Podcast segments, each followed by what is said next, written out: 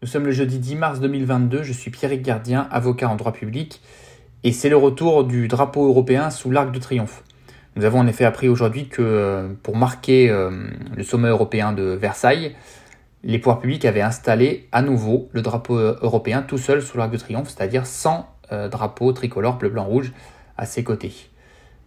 il y avait eu une polémique lors de 31 décembre 2021 qui avait conduit les pouvoirs publics à retirer euh, rapidement, euh, de manière précipitée, le drapeau européen euh, pour le, remplacer par le drapeau français.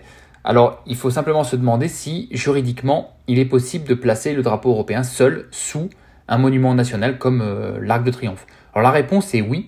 Quand on regarde les textes, aucun texte législatif ou réglementaire ne fixe les règles, les règles dites de pavoisement des bâtiments et édifices publics. C'est-à-dire que les règles ne sont pas fixées par, euh, par les textes. On fait un peu ce qu'on veut. De la même manière, euh, on lit parfois qu'il est obligatoire de placer un drapeau français à côté d'un drapeau européen. Il n'y a pourtant aucun texte qui n'impose euh, cette, ce, double drapeau. ça ne résulte d'aucune disposition légale ou réglementaire. Par conséquent, on peut déduire qu'il n'est pas interdit de placer un drapeau européen seul sous n'importe quel bâtiment public, comme l'arc de triomphe. Hein. Tout ce qui n'est pas interdit par les textes est autorisé. Hein. C'est un principe euh, général euh, du droit. Alors, euh, pour un peu d'historique, il y a une, circulaire de 1963 qui autorise à pavoiser les édifices publics aux couleurs de l'Union européenne en imposant hein, le drapeau qui avait été adopté en 1955 par le comité des ministres du Conseil de l'Europe, c'est-à-dire les 12 étoiles bien connues sur champ d'azur. Le, pavoisement d'ailleurs aux couleurs de l'UE est obligatoire euh, à l'occasion de, la journée du 9 mai. Euh, du moins, il est expressément recommandé de, pavoiser euh, aux couleurs de l'UE les bâtiments, puisqu'il s'agit de la, journée de l'Europe qui avait été adoptée par le Conseil européen de Milan en juin 1985 et qui commémore la célèbre déclaration de, de Robert Schuman.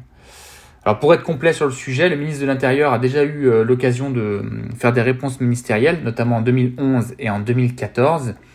Et le ministre avait précisé que l'usage et la tradition républicaine devaient être pris en considération en la matière. Le ministre précisant que euh, le drapeau européen ne pouvait être hissé qu'en association avec les couleurs françaises. Mais encore une fois, cela ne résulte d'aucun texte, donc cette position ministérielle ne peut s'appuyer sur aucun texte. Elle n'a pas de réelle valeur juridique, en fait, comme une réponse ministérielle classique, et n'est donc pas opposable au pouvoir public. Hein. Elle n'a pas de valeur contraignante juridiquement. Par conséquent, pour conclure, on peut dire qu'il est loisible, il est parfaitement loisible au pouvoir public de faire flotter seul un drapeau européen sous les monuments nationaux comme l'Arc de Triomphe, sans aucune illégalité en la matière, nonobstant les polémiques qui peuvent survenir dans euh, la sphère euh, médiatique. Je vous remercie pour votre écoute et à bientôt.